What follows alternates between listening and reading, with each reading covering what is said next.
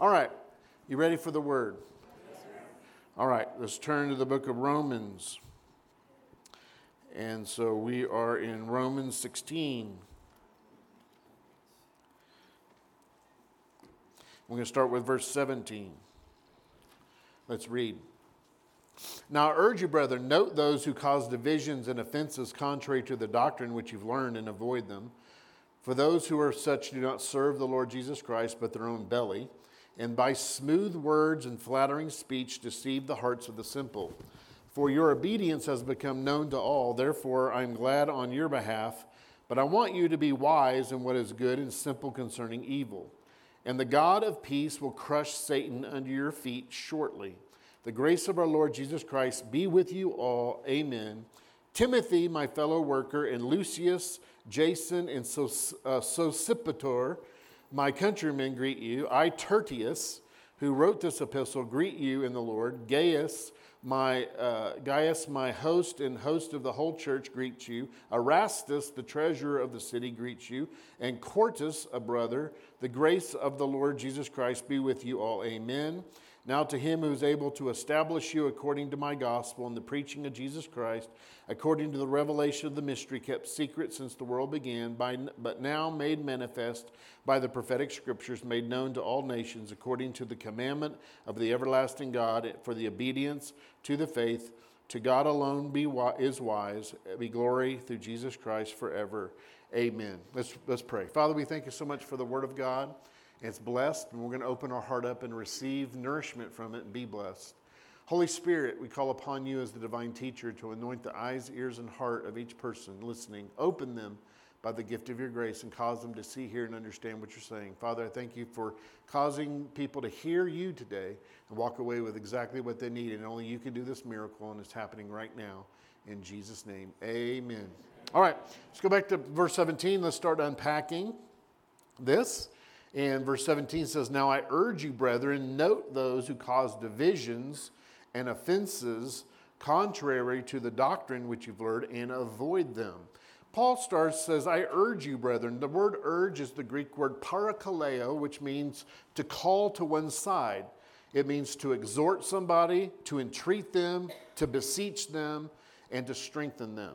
And so Paul uses this Greek word 50 54 times in his letters. 54 times. So this brings out the New Testament is about uh, it's about loving exhortation, not harsh commands. Under the law, it's harsh commands, but in the new covenant, there's beseeching. Tell someone, I beseech you. beseech you. I urge you. And so, again, it's loving exhortation in the New Testament. He uses it 54 times in his letters. He says, Note those who cause division. Look at the word note. It's the Greek word skopeo. We get the word scope. Scope out those that are causing divisions and offenses. You can actually say, Keep your eye on them. Keep your eye on them. Those that cause divisions and offenses. And so we want to keep our eye on them because we don't want to be like them. We want to avoid them. It says, contrary to the doctrine which you've learned. And so those that are causing division, there are people in the body of Christ that they want to bring in, come into a unified body and get them to be opposed to one another. And so how they do it is usually they're going to bring in false doctrine and they want to bring in questionings about certain doctrines and bring in novel doctrines and pe- make people start questioning and then start taking positions and separate this side of the church from that side of the church. And so I know we're separated here, but I know we're all together. But it says, note those that want to come in and do that and cause divisions and offenses contrary to the doctrine. That's sound doctrine, the doctrine of the New Testament, the doctrine of the apostles. And so, again, uh, we want to make sure that we're not uh, opening ourselves up to someone that's wanting to cause divisions. And it's hard to, to note them because we're going to find out that they're going to be smooth, smooth operators. They're going to be, they're going to, they're going to talk smooth and they're going to flatter you. And, and so, but you got to be aware of those that would want to come in and do that. And so it's contrary to the doctrine which you've learned.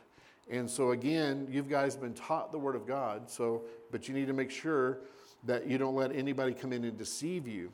And so it says right here, it says, uh, keep your eyes on those that want to cause divisions and it's disunion. Offenses is occasion to stumble, contrary to the doctrine you've learned, and avoid them. Say, avoid them.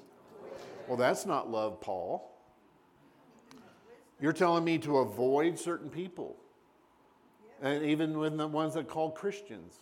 Yeah, there's, there are some times and some people you are to avoid and even reject.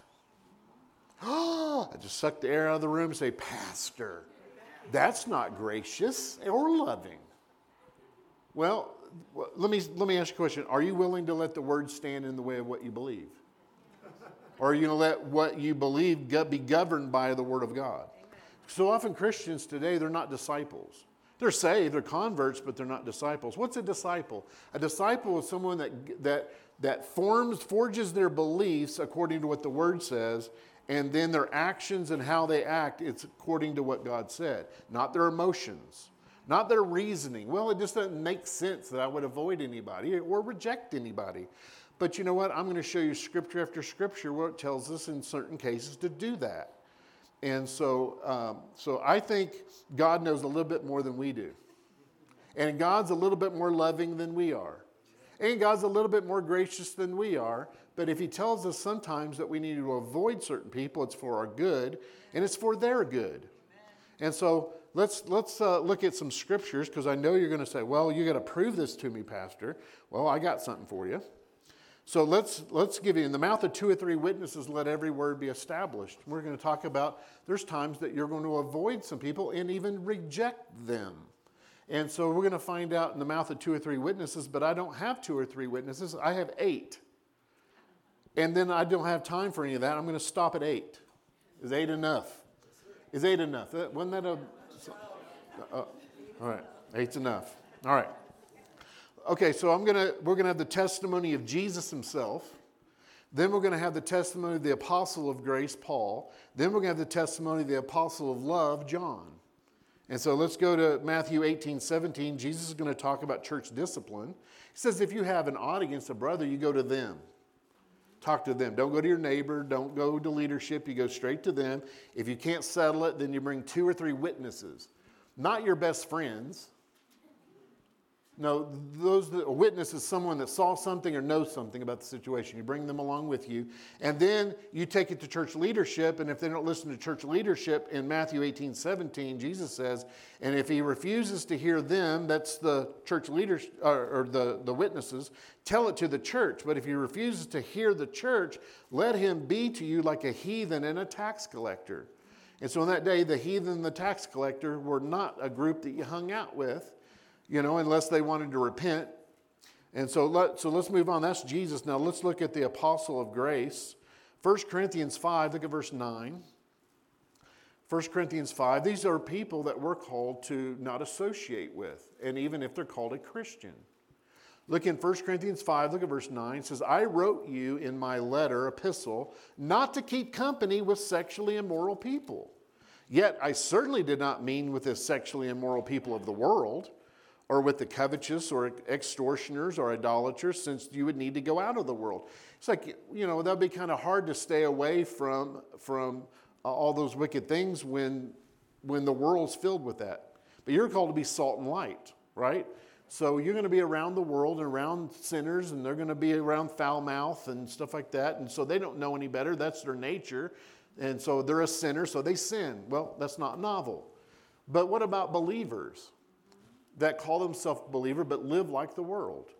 But verse 11 says, But now I've written to you not to keep company with anyone named a brother, a Christian. Don't keep company with anyone named a, brother who is sexually immoral, or covetous, or an idolater, or a reviler, or a drunkard, or extortioner. Not even eat with such a person. For what have I do to judge those who are on the outside? Do you not judge those who are on the inside? believers. Look at 2 Thessalonians 3, look at verse 6. 2 Thessalonians 3 6 says, But we command you, brethren, in the name of the Lord Jesus Christ, that you withdraw, your, withdraw from every brother, Christian, who walks disorderly and not according to the tradition received from us. And in context, it's those, what's, what does it mean to walk disorderly? That means you refuse to have a job, you refuse to work, but you want to live off other people and you want other believers to, to provide for you, but you refuse to work, refuse to take any job that's offered to you, and you just don't want to work, and you just want to go around and be a busybody and not, not do your own work. It says withdraw. Say withdraw. Well, that's not loving. That's not gracious. That's not, well, maybe your version of grace and love isn't defined by the word. All right, I knew that would go as well as I thought it would. Go to Second Thessalonians 3, look at verse 14. Paul says that if anyone does not obey our word in this epistle, note that person, scope him out, keep your eye on him, note that person, and do not keep company with him that he may be ashamed. It's for their good. They're going to wonder why is people not hanging around me? Why, you know, everywhere I go, people don't, they, they flee away every time I go. And you're like, you're the common denominator. there must be something wrong with me. And they're ashamed. It's like, you know what? My, what I'm doing is wrong. Look at 1 Timothy 6. Look at verse 3 through 5. If anyone teaches otherwise and does not consent to the wholesome words, even the words of our Lord Jesus Christ, and to the doctrine which accords with godliness, he is proud, knowing nothing, but obsessed with disputes and arguments over words, division, causing division, a divisive person from which envy, strife, reviling, and evil suspicions, useless wranglings of men of corrupt minds and destitute of the truth, who suppose that godliness is a means of gain, from such withdraw yourself. And so, those things listed above, you, you not to stay around them and associate with those. Look at 2 Timothy 3 5. I'm sorry, look at Titus 3.10. Titus 3.10. Oh, here, here's this word. I can't believe this word reject. the apostle of grace? Reject. Say reject. reject. Is this scripture? I'm not, I'm not, I'm not, this is the New King James. It's not some weird translation that I pulled out to say this. It says, reject a divisive man. Division and strife are deadly deadly to a church, deadly to your life. And so reject a divisive man or woman, mankind, man that's anthropos, which means mankind. Reject a divisive person after the first and second admonition. So, yes, you should give them an admonition and you should try to work with them, but after a first and second time, it says reject them. Reject a divisive man after first and second admonition, knowing that such a person is warped.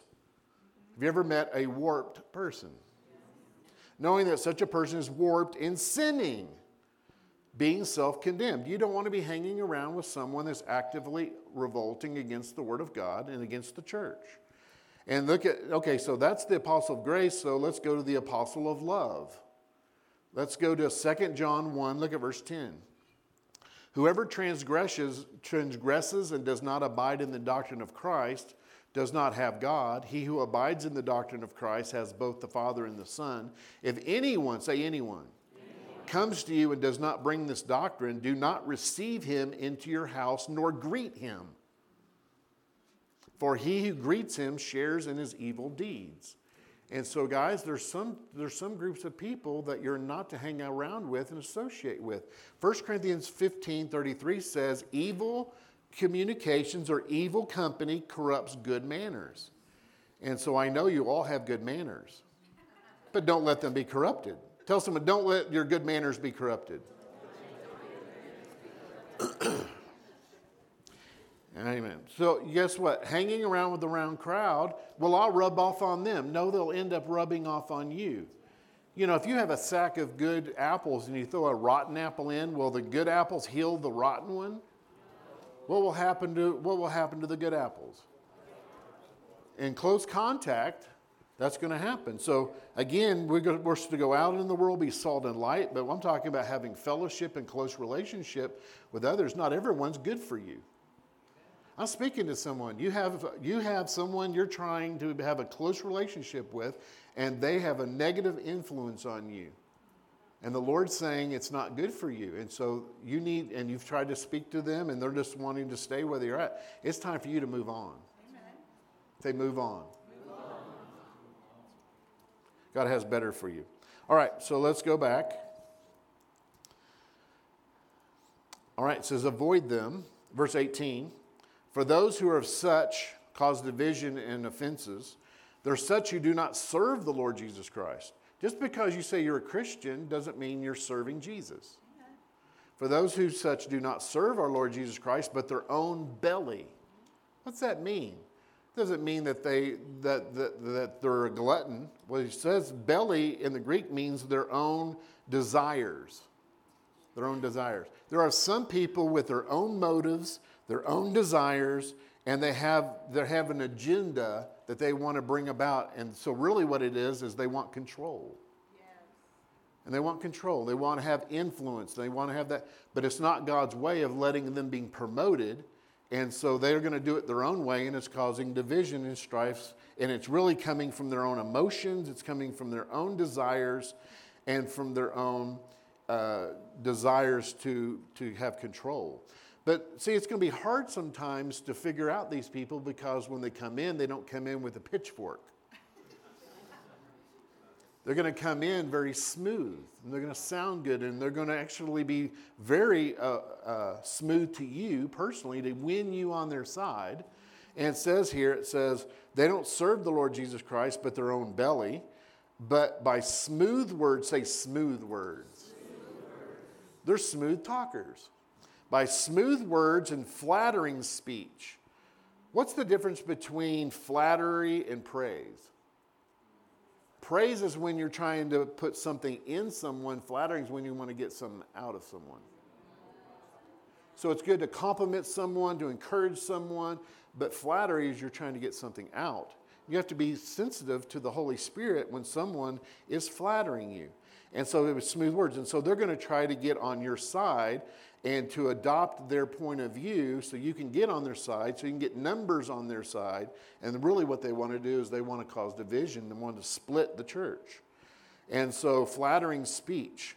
So, beware of those that are over the top in praising you and complimenting you. See, I've learned after 25 years of ministry that when there's a lot of honey, there's stingers nearby. So I'm pretty wary of those that are giving me a whole lot of honey and sweet and all this other stuff and complimenting everywhere, because usually that's when stingers are nearby, the bees are present. And so remember when Jesus came into Jerusalem and they were singing, Hosanna, Hosanna, blessed is he that comes in the name of the Lord. Well, that, that's the praise of man and the praise of those. But quickly, he started teaching doctrine, and then they said, by what manner do you do these things? They didn't like what he was teaching, and then finally they said, Crucify, crucify. So oftentimes, new pastors get into a church, and the first year is Hosanna, Hosanna, blessed is he who comes in the name of the Lord. And then when they start changing things and doing things, and all of a sudden, by what authority do you do these things? and then crucify, crucify. So be, be careful of those that are so flattering to you, to your face, they'll put a knife in your back. And I'm not saying don't be nice to people, but I'm saying overly nice and it's just super sweet and sugary. Just watch out. I'll be with you, Pastor. I'm behind you until the rapture. And you're, they're so far behind you, you don't see them anymore. I'm with you, Pastor. Until next week. They deceive hearts. They, they, they, they, deceive souls. Of who do they deceive? The simple. What's the simple mean? They're gullible. You ever met someone gullible? They'll just believe anything. You know, there was this gullible person, and, and so a friend uh, was watching. Uh, had watched the news at the six o'clock, but it was around 10 o'clock and they were with their friend. And so they wanted to play a little game with their friend and said, and so the, one of the TV uh, news reports had a video of a person standing on a bridge about to jump. And so the, so one person said to the other gullible friend, says, you know what? Uh, you know, I, I, uh, I bet you 50 bucks they jump.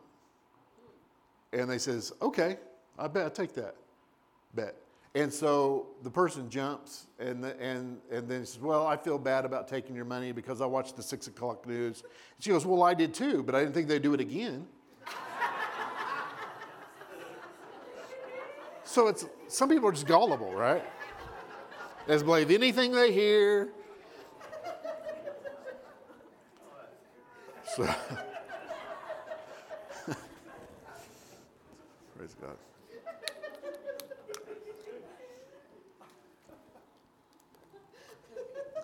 Devi- deceives the heart of the simple, the gullible. And so those who cause divisions for their purposes will target immature believers who are gullible that believe everything they hear. And so these people try to get young Christians to get agitated in their hearts against leadership. And so look at verse 19. For your obedience has become known to all. Therefore, I'm glad on your behalf, but I want you to be wise to what is good and simple concerning what's evil. Notice it says, For your obedience has become known to all. That word obedience means to hearken or to hear and obey or hear and believe. In the New Testament, obedience and believing are synonymous terms. And so, what they're saying is, you're known for believing what you're hearing and acting on what you hear. Everything you hear, you just take it and believe it, and you put it into practice. You're well known, Rome, is that, is that you have such a heart, quick to hear the word quick to put it into practice. You're known for that. And he says that's a good thing to have, but wait a minute, it could go to your deficit, though, if you don't check it out with Scripture. Because he said something to the Bereans. He says, You're more noble than those in Thessalonica because they listened to what Paul eagerly received what Paul had to say. They had an open heart. They weren't judgmental, waiting for him to say the wrong thing. They had their heart wide open. They wanted to hear the word of God, but it says that they checked it out daily. They checked it out with scripture to see if it was so or not. And Paul calls them more noble. They were more noble than those in Thessalonica. Thessalonica, they just opened up, believed whatever, and says, Well, whatever you say, Paul, okay. Well, good thing that they were hearing good things from Paul, but what about the next preacher that came through town? Well, whatever you have to say. And oftentimes, Judaizers would come in right after Paul. Wherever Paul would go, Judaizers, legalists would come in and undermine Paul's ministry. But if you're just opening yourself up to whatever preacher has to say, guess what? You're going to be in and out all over the place. And so it's good that you that you're open to receive the word and believe what you hear, but check it out with the scriptures. And so there's so many gullible Christians today. They're just, they're baby Christians. When a baby, one thing about a baby is why, why do you need to pick up things around everywhere when a baby's crawling around? Because they'll put anything in their mouth. You know, they'll put good things like, you know, they put uh, good things like food in their mouth, but they'll put a spider in their mouth. They just put anything in their mouth and they think, or poison in their mouth. And, and so you got to watch it because young believers, they'll just take anything. And so, again, there's all kinds of good stuff out on Facebook, but there's rotten stuff out on Facebook. There's lies out on Facebook. And you're like, well, I, it was on Facebook, it has to be true. It was on Google. I Googled it. They said, who's they? 100 research and scientists said, oh, okay. For your obedience has become known to all. Therefore, I'm glad on this behalf, but I want you to be wise to what's good and simple according to evil. And so you need to be educated with the Word of God to what's good. And that's your plumb line to know what's right, what doctrine's good, what doctrine's evil. You're, you're steeped in the Word of God, and so you know the Word of God. And so look at verse 20. Paul says, And the God of peace will crush Satan under your feet shortly. The grace of our Lord Jesus Christ be with you. Amen. So you would think this was the end of the letter because he said amen, but he's a preacher. And Paul, this is his first close, closing of his sermon, and he will have two others to come. where you think he's wrapping it up. Oh, good, the preacher's about done. And no, he's still talking. Paul was a talker, loved to talk. Matter of fact, in the book of Acts one night it said he was Paul was long preaching all the way to midnight. And they were in the upper loft, and it says there were much many lights in the room. That means it wasn't like electricity, they had lamps. It was warm. A lot of light lamps going on, and it was warm. And a young man named Eutychus, trying to get some fresh air, opens a window, sitting in a window, trying to get some fresh air because it's warm up there. And Paul is long preaching, and he fell into a deep sleep and fell out of the window from the third loft and, came, and was taken up dead. Paul had to go down and raise him from the dead. If you kill him, you raise him up. and as a, as a young minister, don't kill him with your sermons.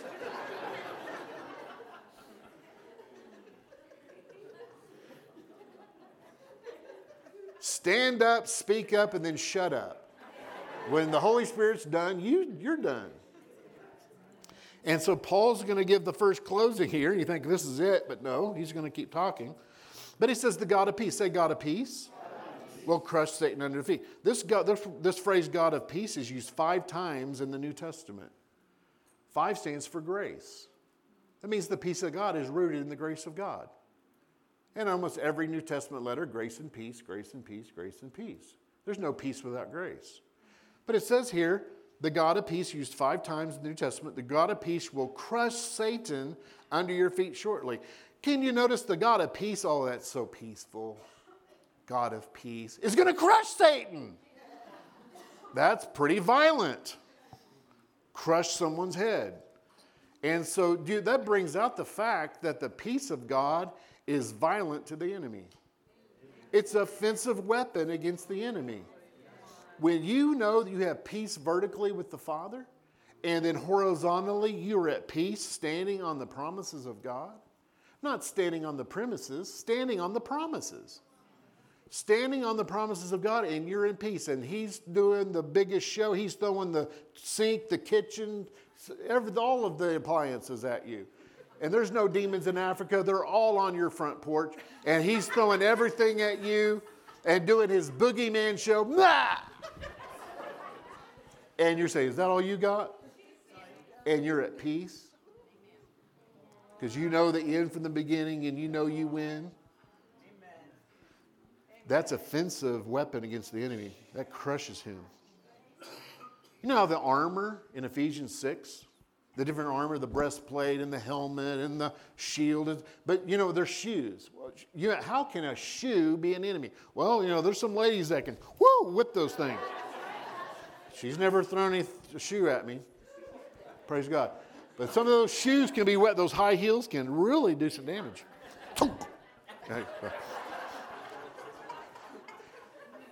But the Roman, the Roman sandal, well, how can sandals be? You know that the Roman sandal had, had uh, spikes so they could stand steady on, and they called the sandals of peace, the shoes of peace that will crush Satan's hand. So when you stand in your peace you have with the Father and realize that God accepts you not because of your standard of holiness, but Jesus's, and then you, you're standing on God's promises, you can crush Satan under your feet. Amen.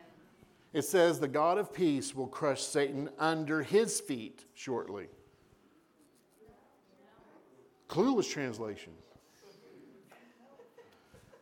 It didn't say he's going to crush Satan under his feet. He says the God of peace is going to crush Satan under your feet shortly.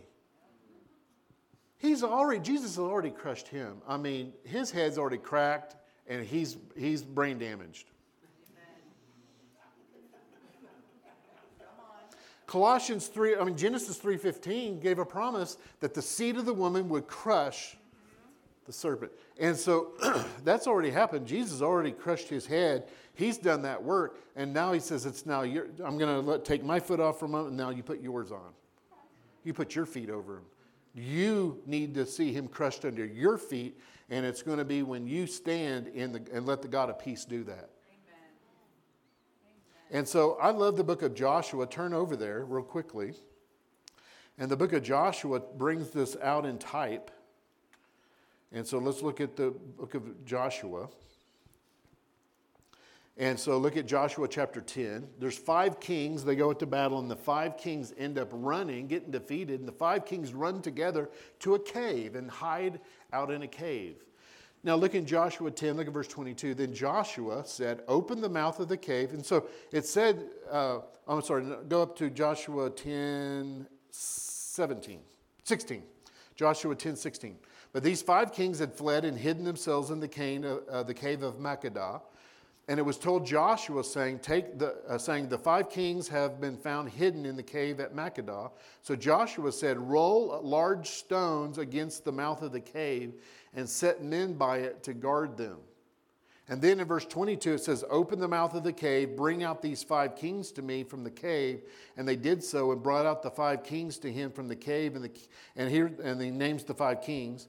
And so it was, they brought out those kings to Joshua, that Joshua called for all the men of Israel and to the captains of the men of war and, that went with him and said, Come near, put your feet, say your feet, on the necks of these kings. And they drew near and put their feet on their necks. Joshua is a type of Jesus. If it's an Old Testament form of Jesus. And it says these five kings were put were found in a cave and they rolled a big stone over the cave. Does that remind you of something? When Jesus is put, he put all the enemies of God. When he took your sins, he brought all of the enemies against your life and they put them in that cave with Jesus and rolled that stone over. So Joshua, your Jesus has defi- defeated, have defeated these five kings. And he says, now open that. And it spoke, when that stone was rolled, it's speaking of resurrection. And those five kings now, they still are present in the natural realm until Jesus comes back. But he says, now, he called for the leaders of the army and says, now you put your feet on their necks. You, I've given you authority over them. Now you need to take authority over these enemies. There's enemies in your life, and you're looking to God. He's already defeated them through the cross. Through that, they were buried with Him in that tomb, and that stone was rolled away. And Jesus dealt with them the authority of that. But now He's given you the authority to put your feet on their necks, on their heads, and you rule over them. Amen. That's so good. Thank you. You come sit on the front row. No, I'm sorry. Hallelujah. You need to say that again, though, because that was so good, Pastor. I can't. You ever said something and said, say that again? Yes.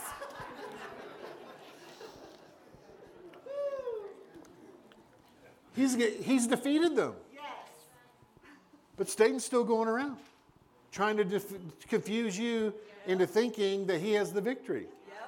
He's defeated sickness. Yes, He's defeated poverty and lack. Yes, He's defeated the addiction. He's defeated all those things. And so why are you letting him? Well, he's got me on the ground pinned. Wrong position. Amen. Why are you down there? You get up and put him down there because he's already down there. Put your foot on his neck. Put your foot on their head. And God wants to crush them under your feet, but it's the God of peace that will do it. Yes. How peaceful are you right now in your trial? How worried are you? So upset. Jesus isn't. Jesus is not up pacing. Oh, I don't know how I'm going to do it. Oh, I forgot about that. Oh, man. How am I going to take care of their rent? Oh, those bills? Oh, I just can't think about it. No, Jesus is seated. He's at peace because it's the finished work. Are you, stand, are you resting in the finished work of Jesus in your life? That peace is offensive weapon against the enemy. Will crush him under your foot like a grape. Praise God. And so he says, The grace of our Lord Jesus Christ be with you. Amen. And so look at this phrase, the grace of our Lord Jesus Christ be with you. If you notice in the, if you look in the Bible, actually the word be is in italics, which means it wasn't in the Greek. Actually, the Greek says the grace of God is with you. You know, the, the grace of God is mentioned in the New Testament 128 times in the New Testament. Not one time is there an exhortation to do this or an example of someone doing this, praying for grace. Why? Because grace has already been given to you. Almost every New Testament book starts out grace to you, grace to you, and peace. What? Just receive. Grace has been extended, grace has been there. So why are you praying for something? Receive it. Not one example. Well, Pastor, what about Hebrews chapter 4? It says, Come boldly to the throne of grace. Don't you to pray for grace? Well, what does that verse say? Come boldly to the throne of grace that you may obtain mercy. Some of you guys need some mercy. Tell someone next to you, you need mercy. Now tell the other person next to you, you really need mercy. Mercy's for when you've blown it and you haven't done it right. You're usually the cause of your problem or a big, a big contributor. Come to the throne of grace that you may obtain mercy and find grace. Grace has been there all the time. It's there, it's been offered, it's been provided. You need to find it. Find it, find it. You don't need to pray for grace. Say, God, I have grace. I thank you. God's grace is not just unmerited favor, it is, but it's the power of God. It's the ability of God to do what you need to do. And so you have the power. Tell someone you have the power. Have the power. Now, don't get carnal.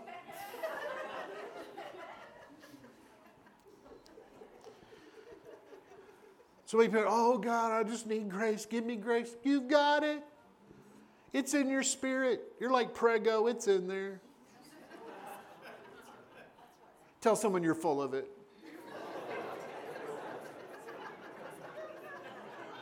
Your spirit's full of grace. Every grace that you need to face whatever you're facing, you got grace for it. I don't care what temptation or trial the devil, you have a grace, a shade of grace that matches it and overcomes it. Verse 21 Timothy, my fellow worker, and Lucius, Jason, and Sosipater, my countrymen, greet you. Verse 22 says, I, Tertius. Why would you name your kid Tertius? He's going to have trouble in school.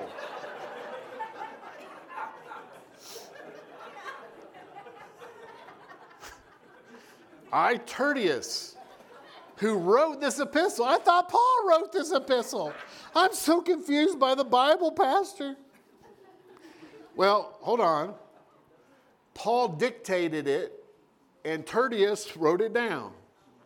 He was the, he was the scribe that wrote down the book. Usually that happened, most writings of Paul, he would dictate to someone, they would write it down, and then the last sentence he would write in his own hand, like Galatians. With my own hand, I'm writing the salutation so you know it's me. Because I write big old letters, and this is how I write. So Tertius was the one, a scribe that wrote this down, says, Greet you in the Lord. Verse 23, Gaius, my host, in, this is in Corinth, my host and the host of the whole church at Corinth greet you. Erastus, the treasurer of the city. I mean, Paul had connections in the city, and it's always good to have a connection with the treasurer. and so he, Erastus, the treasurer of the city, got saved. Greet, greeting to you, even Quartus, a brother. And so look at verse 24. Now, here's the second closing. Oh, it's over with. Paul's done. The grace of our Lord Jesus Christ be with you. Look at the word be, it's in italics, it's not there. The Greek says, The grace of the Lord Jesus Christ is with you. Amen, so be it. Well, praise God, it's all over. No, that's the second closing. Paul has still got things to say. Go down to verse 25. Now,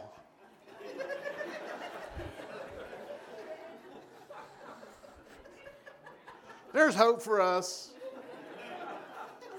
Verse 25 Now to him who is able to establish you according to my gospel and the preaching of Jesus Christ, according to the revelation of the mystery kept secret since the world began. So Paul says here that God is able, say able. able. God is able to establish you according to the good news of the Jesus Christ. That's the good news of grace that he's able to establish you. Grace establishes you. The law, legalism always unsettles you, puts quicksand under you, doesn't have any firm foundations when it's based on your performance versus Jesus' performance.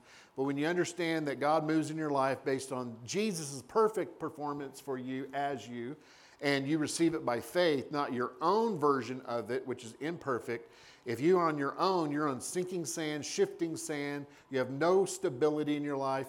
And so the security and stability as a Christian begins when you understand the righteousness of the, is a gift from Jesus. It's perfect, it's never going to be tarnished. It's one time, it's based on his finished work, not what he's doing right now, what he's done as a man, perfect in your behalf. It's yours, it's your gift given to you, and God moves based on that righteousness and that alone. And when you believe and put your, you have peace, you have stability. You're not up and down with your performance. You're not a yo yo Christian. Tell someone, don't be a yo yo.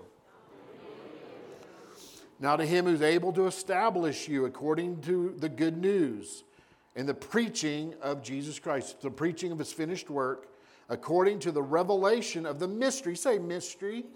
Mystery is a term used for the church in the church age. In the Old Testament, the church was not openly taught or brought out, it was a mystery in the Old Testament. The first coming of Jesus would be pro- prophesied in the Old Testament, and his second coming right after it and you think it was going to be, you know, his first coming, and then he's right when he comes, he's going to bring in this everlasting kingdom of the Jewish nation, and the Gentiles will go under it. And so his kingdom, he'll come back for a thousand years. And there was no, but there is a gap. God says, you know, I'm going to slip something in called the mystery. It's the mystery of the church age. Tell someone you're a mystery. Especially husbands and wives, you're a mystery. It says marriage is a mystery. And it's a mystery. And so, what's part of the mystery? It's everything that belongs to the church age righteousness by faith. That you're a priesthood. Every believer's a priest, every believer's a king. Why? Because Jesus is a king, Jesus is a priest. And everything in the new covenant that Jesus is, he shares with you because you're one with him. He's the seed of Abraham, but so are you. Tell someone you're a seed.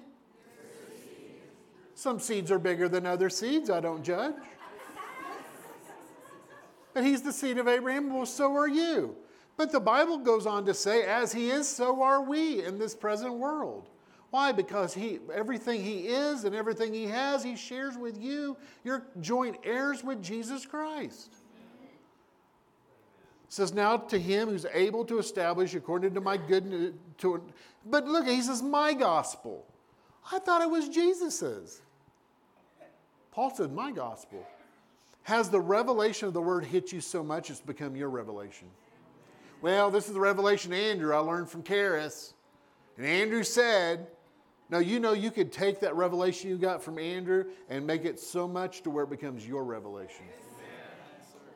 It's your gospel. Paul says, My gospel and the preaching of Jesus Christ, according to the revelation of the mystery, kept secret since the world began. Oh, well, you never know what God's going to do. But look at verse 26. But now, but now made manifest, eye has not seen, ear has not heard, hasn't entered the heart of what God has prepared for those that love Him. You just never know. But the next verse says, But God has revealed them by His Spirit. 1 Corinthians 2 but now made manifest by the prophetic scriptures, made known to all nations. Why? He wants the mysteries out. Tell someone, let the mystery out. The mystery out. Go tell the secret. That everybody out there on the streets welcome. I don't care how bad you've been, how good you think you are. Everybody is equal at the foot of the cross, and you all get in on this grace. And there's not a special group of people that the other ones are left out. No, Jesus opened, swing wide the door to everyone because all of us need grace. All of us need the mercy of God. And so we're to go tell the secret. For what's been in secret, shout it from the housetops. Go out and be evangelists of this mystery and of this good news and tell people. It says, Now made manifest by the prophetic scriptures, made known to all nations according to the commandment of the everlasting God for obedience to the faith. No, the Greek says the obedience of faith. It's for the obedience of faith. Obedience in the New Testament is based is rooted in faith. Raise your hand if you want to be obedient to God. Believe Him. I, there's no faster way. It's a, if you want to, it's a wormhole to obedience. You want to be obedient to God, trust God, believe Him. Believe what He said. Well, I didn't see it that way. I don't feel that way. You faith giant. I confessed it three times, Pastor, didn't happen. well, let's induct you into the Hall of Faith. Where's the gold jacket?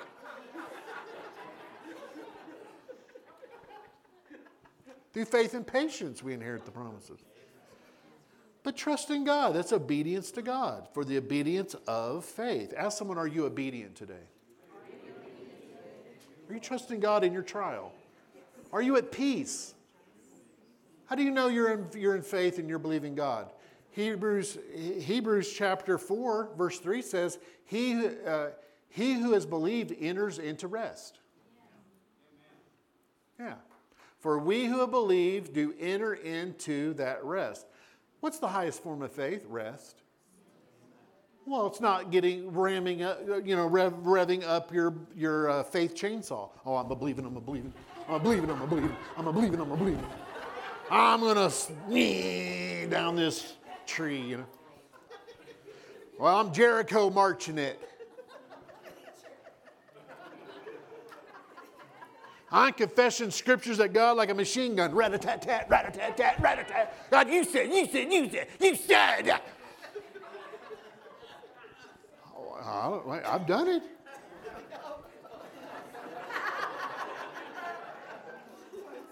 Why, you're trying to convince God. He's convinced. Are you convinced? No, you can confess the word to convince you, but don't. You're, you're speaking the word in the wrong direction. Speak to your mountain, don't speak to God.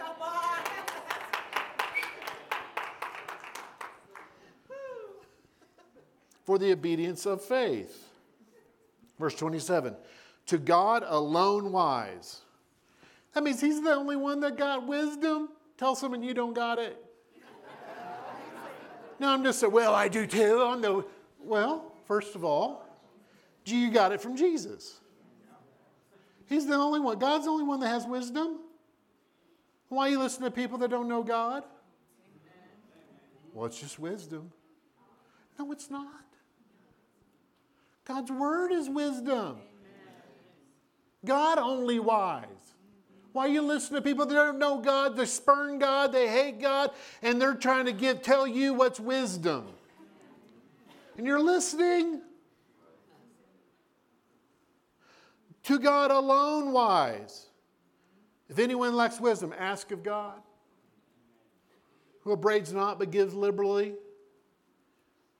God will make you wise. That's what Proverbs is about. Proverbs is so that you won't be stupid anymore.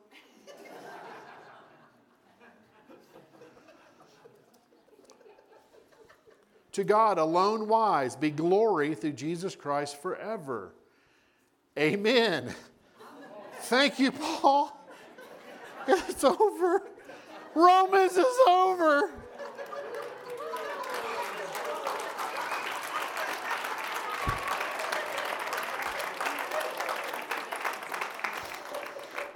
Bow your heads. Father, thank you so much for the book of Romans. Thank you for what we've learned. That, Lord, apart from you, we're all sinners and we need Jesus as our Savior. And He came to live under the law and fulfill righteousness on our behalf. And by faith in Him, we become justified just as if we've never sinned we become righteous and holy and pure and forgiven of all of our sins, past, present, and future. And that we have the Holy Spirit dwelling within us, and we're a priest and a king, and we have a calling. And we're to reach out horizontally with that gift that we have and become a living sacrifice and put our flesh on the fire, sizzle, sizzle, sizzle. And that we are to, to judge other people, but to minister to them, Father. And Father, I thank you that those here today, Lord, you've given them authority. You've crushed Satan's head already, but now you're asking them to put their feet on the devil's head. And so today you'd say, Pastor, I haven't been taking the authority that I should be taking. That I realize Jesus has crushed them, but how is, the, how is, how is God going to crush Satan under my feet? Peace peace? When I rest in the righteousness of Jesus Christ, and then, I, then I'm resting in His promise that He's already provided everything I need in this situation, and I'm just going to be at peace. I'm not going to try to get my chainsaw going. I'm not going to do a Jericho march. I'm not going to use my machine gun and rat a tat scriptures at God, but I'm just going to be at peace in the finished work of Jesus, and I'm going to let the God of peace crush Satan under my feet. And you, want, and you say, Today, I'm just going to walk in the peace of God today and let God do that for me. And my enemy is under my feet. Raise your hand. Father, we thank you. We thank you, God of peace. You're crushing Satan shortly right now under their feet as they wear the sandals of peace. In Jesus' name. Amen. Let's worship. Amen. Good morning. How many of you are for God this morning? How many know that God is for you? It's easy to believe that God that we are for God and we stand for God, His word, His promises. But I feel like there's some people here this morning, you feel like that God is not for you. You are for him. Romans 8:31. What then shall we say to these things? If God is for us, who can be against us? Wow. I, I wondered, God, why'd you put if there? Why didn't you just say God is for us? because God knew there would be some who would go through discouragement, some who would question his love. And then God says in verse 32, he answers the if. He who did not spare his own son, but delivered him up for us. You know how we can know that God is for us no matter what you're going through this morning? Is that he sent Jesus and Jesus paid it all. He delivered us, He gave us that power and that authority. You know, when the disciples was on that ship and the storm came, they didn't question Jesus' power or ability. You know what they questioned? Lord, don't you care? Don't you care that we're perishing? And some people here are questioning, God, don't you care what I'm going through? Don't you see? And I'm here to encourage you today that Jesus came. God loved you so much that if He was willing to give Him up for us, how shall He not with Him also freely give us all things? Believe it and receive it, church. Amen. Good morning. As Julian was singing, the goodness of God. The Lord has just impressed upon me to tell you that while you were didn't know Him, while you were out there doing your own thing, in Romans 2 4 said, He said, Oh, or do you despise the riches of His goodness, forbearing, long suffering, not knowing that the goodness of God lead you to repentance? And while you were there doing your own thing, didn't know God, He was so good to you. And I believe God wants you to continue remember that and thanking Him that He's a good God and He's faithful. And no matter what you're going through today, remember some of you forgot about the goodness of God. You were not even saved, but He was protecting you. He was there for you. And I just want you to, rem- to encourage you today. Just continue thanking Him. And just let him know, God, you're a good God. I don't care what the enemy throws at me. You are faithful. And God said, you continue to worship me and thanking me and remember my goodness. So the other day I was just praising and worshiping the Lord. And you know, we have the Lord is here. The Lord is walking through here. He's among us. And He gave me a word. And He said, um, I am here. I am in you. I am in everybody here. And I remember um, asking Him, Lord, what, what do you want to say? What do you want to show me? And so I really think that the Lord asks us to open up our hearts, open up our eye, spiritual eyes, and just listen to Him, and He will speak to us. But anyway, there was this lady standing. She had, I guess, went to the restroom and she came back. And so I was just standing there, and He asked me to open my eyes to let her in. And I opened up my eyes, and He said, I'm in her. I am in her and everyone else in here. And so I think I would like to encourage people, or the Lord would encourage us by just opening up our hearts, our senses, listening, because He is in us. He is truly inside of us, and He's a good God.